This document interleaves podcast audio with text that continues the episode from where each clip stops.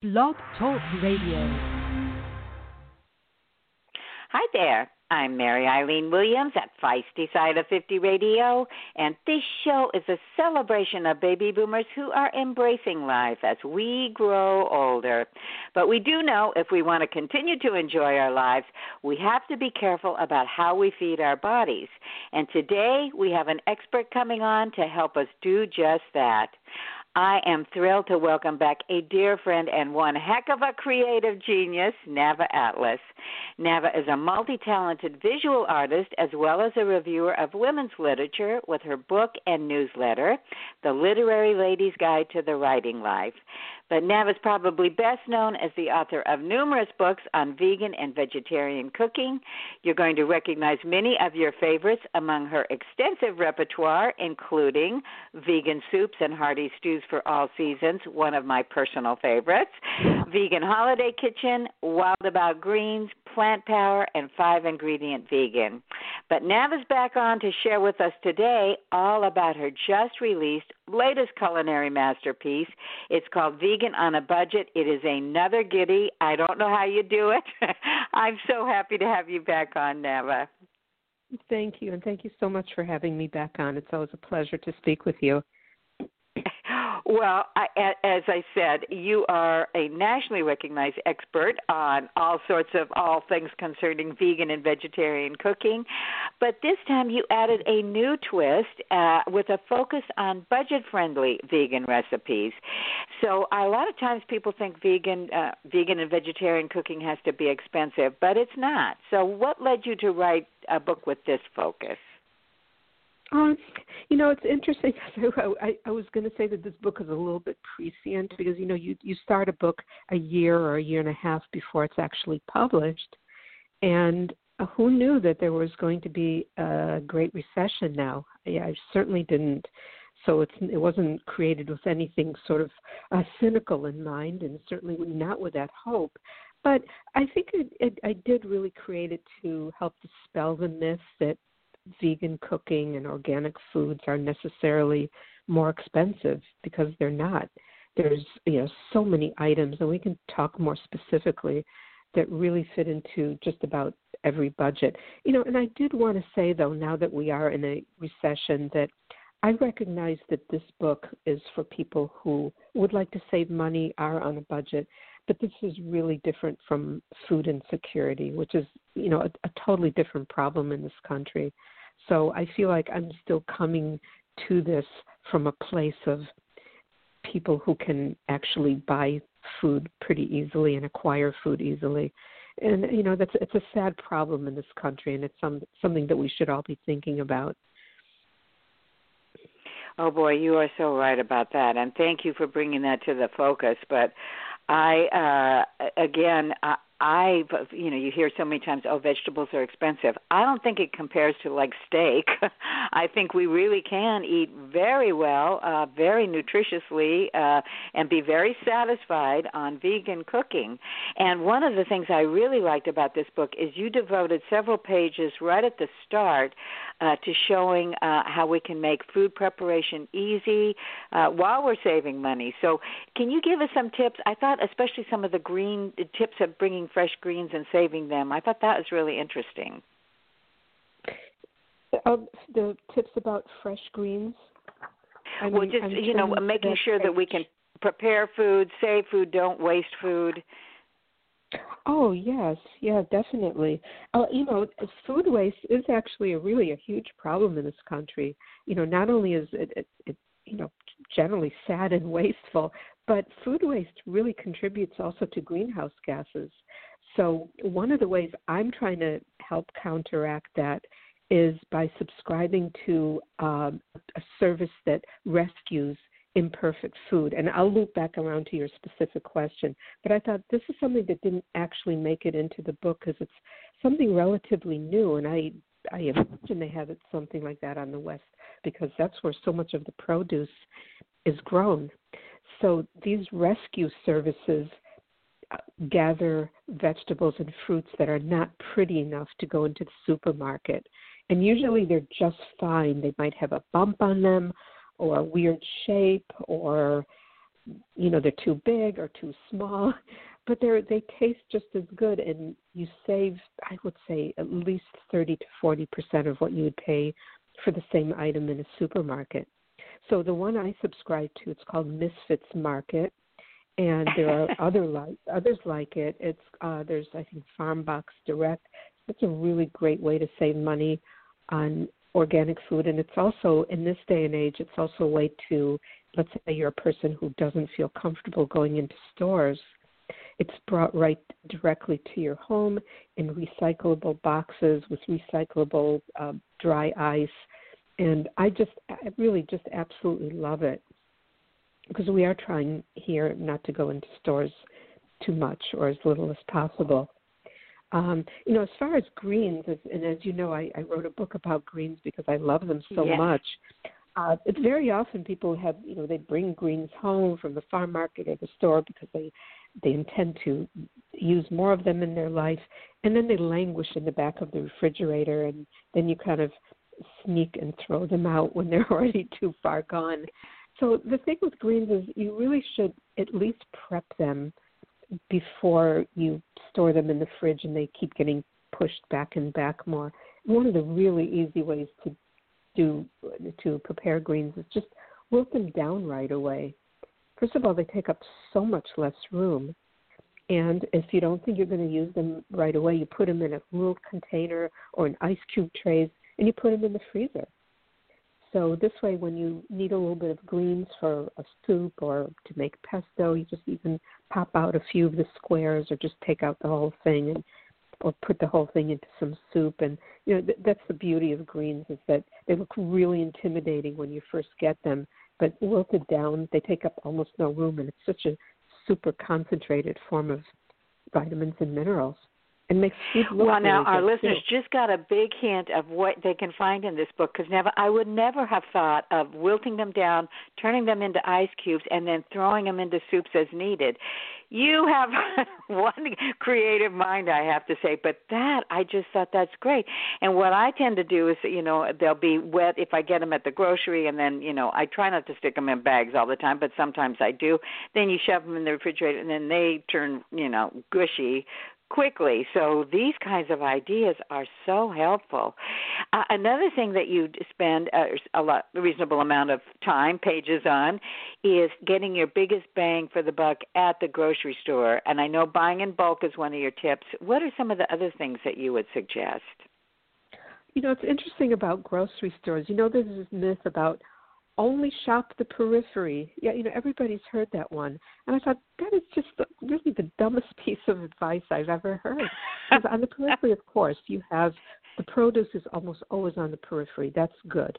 But then you have the deli counter and the bakery, both of which you, you know, have some useful items, but you could probably do without. So if you don't, if you only shop the periphery, what are you going to be missing? You're going to be missing canned beans, dried beans and peas, pastas, all of which are really foundational foods in the vegan pantry and also are very, very inexpensive. And another thing I learned while researching this book is that very often the less costly bargain forms of certain things are on the bottom shelf because suppliers often have to pay for eye level display.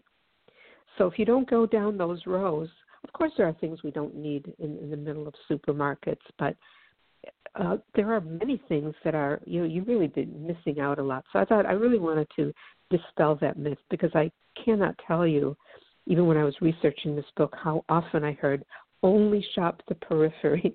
And so, um, oh, another thing that I like that's not in the periphery is the prepared sauces and condiments. Those, when you take your foundational foods and combine it, let's say, with an Indian simmer sauce, you're still going to be paying a lot less when you, you know, if you're creating true, let's say, Indian flavors than if you go and do takeout. So there's a story I like to tell because this is almost what got me started on the project is that um, we, our family uh, really enjoys Indian food, but when we did takeout, I thought, wow, we, it was almost seventy dollars for the four of us, and I thought it's like half of our grocery budget. Yeah. And I think we got four entrees and maybe a couple of those delicious fluffy breads. But it's not food that it don't, like there's no leftovers. It's just that's what it is. It's not a lot of food. So then I discovered the Indian simmer sauces, which are usually between four and five dollars a jar. But when you combine it with one of my favorite recipes, and maybe you know I, this will be a good time to talk about it. It's chickpeas and frozen cauliflower and some fresh tomatoes. And then you throw in this jar of simmer sauce and i tell you it is it really tastes like it comes from the best indian restaurant. And to go with it as a little splurge. I got the frozen samosas because i tell you i'm way too lazy to make samosas. But even with those the meal costs i figured between three and four dollars a person rather than I don't know what it was, you know, 18 or almost you know 15 to 18 dollars a person.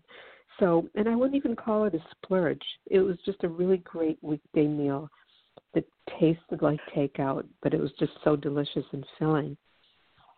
Uh, well, I got a copy of your book the other day and I found that one. I thought, wow, that looks great. But you have 125 delicious recipes in this book, and I'd like to get specific on some of those right now. Uh, of course, chapter one, uh, after the introduction and all that, those really great tips you give there, uh, chapter one is entitled Everyone Loves Soups and Stews. Uh, I certainly do. And do you have a couple of favorite recipes you'd like to share from that chapter? Because, boy, those are great for a budget, aren't they? Soups and stews. Oh, absolutely. You make a soup once and you can enjoy it for several days.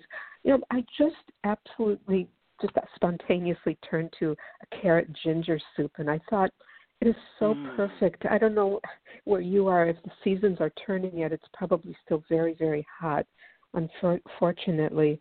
But for the rest of us, it really is almost fall. And one of the really great tips to make a carrot ginger soup for people who think, well, it's a lot of work to peel and dice two pounds of carrots. Well, my shortcut is to use two one pound bags of baby carrots that you don't have to chop at all. And they're very, really very inexpensive, very economical, considering the fact that you're going to get six to eight servings out of this. And this is such a comforting soup. I, I think of the soup whenever I feel like I might be coming down with a cold or something. It just feels just so nourishing. So that's one. Um, I, I just kind of randomly uh, turned to that one. It is really a favorite. And um, oh, here's one that's uh, Italian pasta and bean soup. It's mm. really, and uh, again, so economical. You have your really inexpensive vegetables, which I count as onion, garlic, celery, and carrots, and then pasta, so tiny pasta, and beans. You know, can a couple cans of beans. Really economical, six to eight servings. And this is one of those soups that kind of keeps on giving because as it stands, it thickens. So you add a little bit more water, a little bit more seasoning, so you may even get more servings out of it. And what's really nice about soup I would suggest making the whole recipe because once, if you do get tired of it, you can pop it in the freezer, and you'll be really happy to find it when the weather really does get colder, or when you really feel like you're you're not feeling well and you need something comforting like that. Well, I I just thought every one of those soups looks wonderful. And two, I wanted to mention, you know, you said you make it easier. You can use baby carrots. You provide a lot of those kind of tips because you are uh, all of your cookbooks. You're not one that's going to have 35 ingredients and all these horrible, you know, hours long processes. You make things delicious, easy, nutritious, colorful. I mean, and and that's really important to a lot of us, especially as we get a little older. You know, the days of standing in the kitchen for hours is no longer fun. But I do want to mention, make special mention of your very clever ch- chapter titles, a couple of them, A Flash in the Pan and Noodling Around in the Kitchen really drew my eye. Mm-hmm. So tell us a little bit about what you can find in both of those chapters. A flash in the pan skillets and stir fries. I I love fresh stir fries, and very often when I do get my Misfits Market uh, goodies, I'll just make a big stir fry with whatever. It's it's almost like you don't even have to follow a recipe. Um, it it also includes economical things like rice and bean. You know, I, I, right after the um, COVID hit and people were on lockdown, I feel like people fell back in love with rice and beans in a big, big way. And I've never fallen out of love with them, but I, I feel like I appreciate them even more than ever. This Jamaican inspired rice and red beans such a simple mm. dish and it's been following me around for years and years and i feel like we'll just never get tired of it it's beans rice and it's flavored with coconut milk and it's just again it's so simple and yummy and delicious so then we were talking about noodling around the kitchen. So are traditional italian pasta dishes as well as asian style noodle dishes. I you know i've always been really partial for some reason to pasta, and I don't especially like whole wheat or you know there's a lot of specialty pastas now and they are really good. They have more protein and more vitamins but honestly i really stick with regular pasta and it's interesting because a cup of cooked pasta has seven grams of protein and usually we eat more than that in one sitting so you're getting a really pretty hefty dose of protein and it has a lot of B vitamins. But with pasta, it also really depends on what you put in and on it. So one of my favorites in the pasta chapter, it's called kale pesto pasta with mushroom bacon. I, I just love this. And again, this is one of those things you could do with those big bunches of kale. You can substitute chard if that's what you have. So when you turn greens into pesto, it's a concentrated form of flavor and nutrition and it just coats the pasta in the most delicious way. And then you fry up mushrooms with barbecue seasoning and a little soy sauce, and it becomes crispy and yummy like what we remember. My faint memory Nava big bacon eater growing up in a Jewish family, but you know the, we all are familiar with the smell of bacon, even if we didn't haven't eaten a lot of it. So, you know, in fact, I, I'm looking at this kale pesto pasta with mushroom bacon, and I really feel like making it tonight. well, never. And two, speaking of mushroom bacon, uh, the last chapter is you provide, I think that's ten, I'm not sure, but uh, recipes that are basic. You've got every, you've got mushroom bacon in that tartar dressing, which of course I loved anything like you know tartar sauce or something that kind of thing, but you can make that vegan, and uh, then you've got your hummus recipe, and so tell us a little bit about that last chapter because I think that's really great for especially beginner vegans.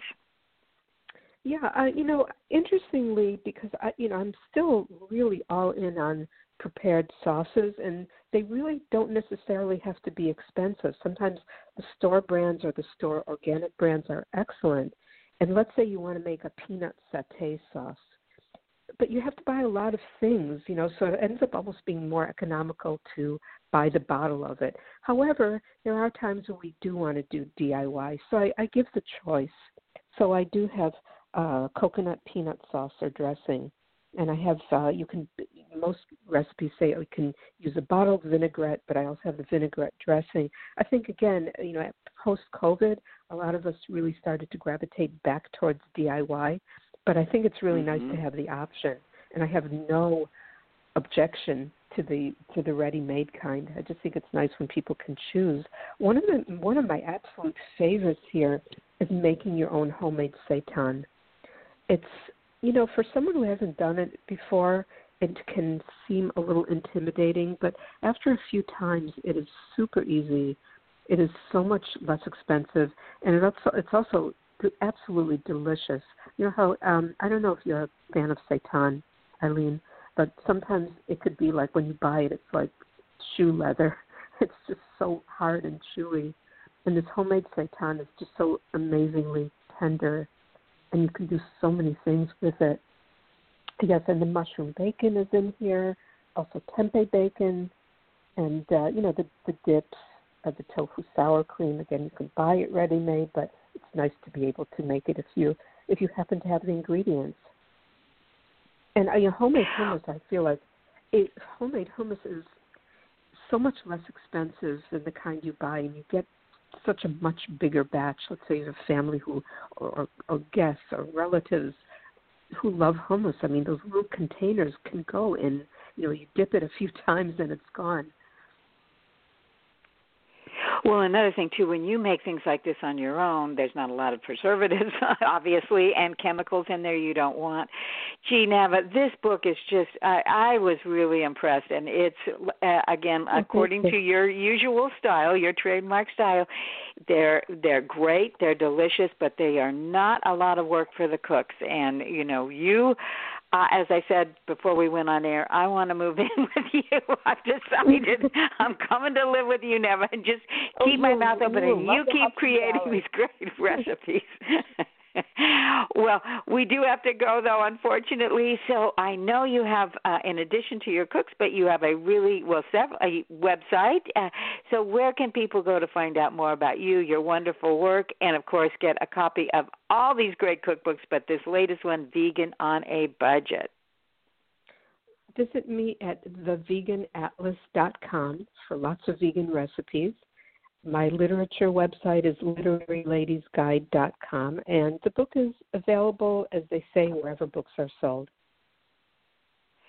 Well, and this one too, boy, is it worth is it worth picking this one up? You're going to turn to this again and again when you have company, when you're cooking for your family, even if you're cooking for yourself. There's all sorts of great options in this book. Nava, you're always one of my all-time favorite guests. Thank you so much oh, for coming you. on.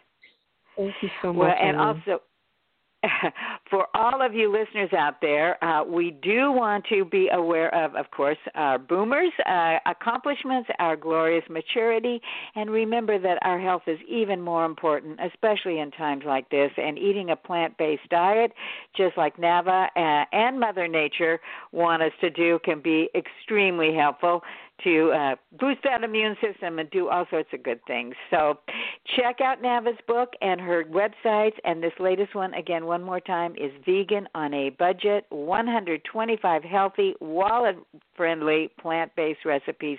I know you're going to love it. So until next time, this is Mary Eileen Williams at Feisty Side of 50 Radio saying I'll catch you later. Bye bye.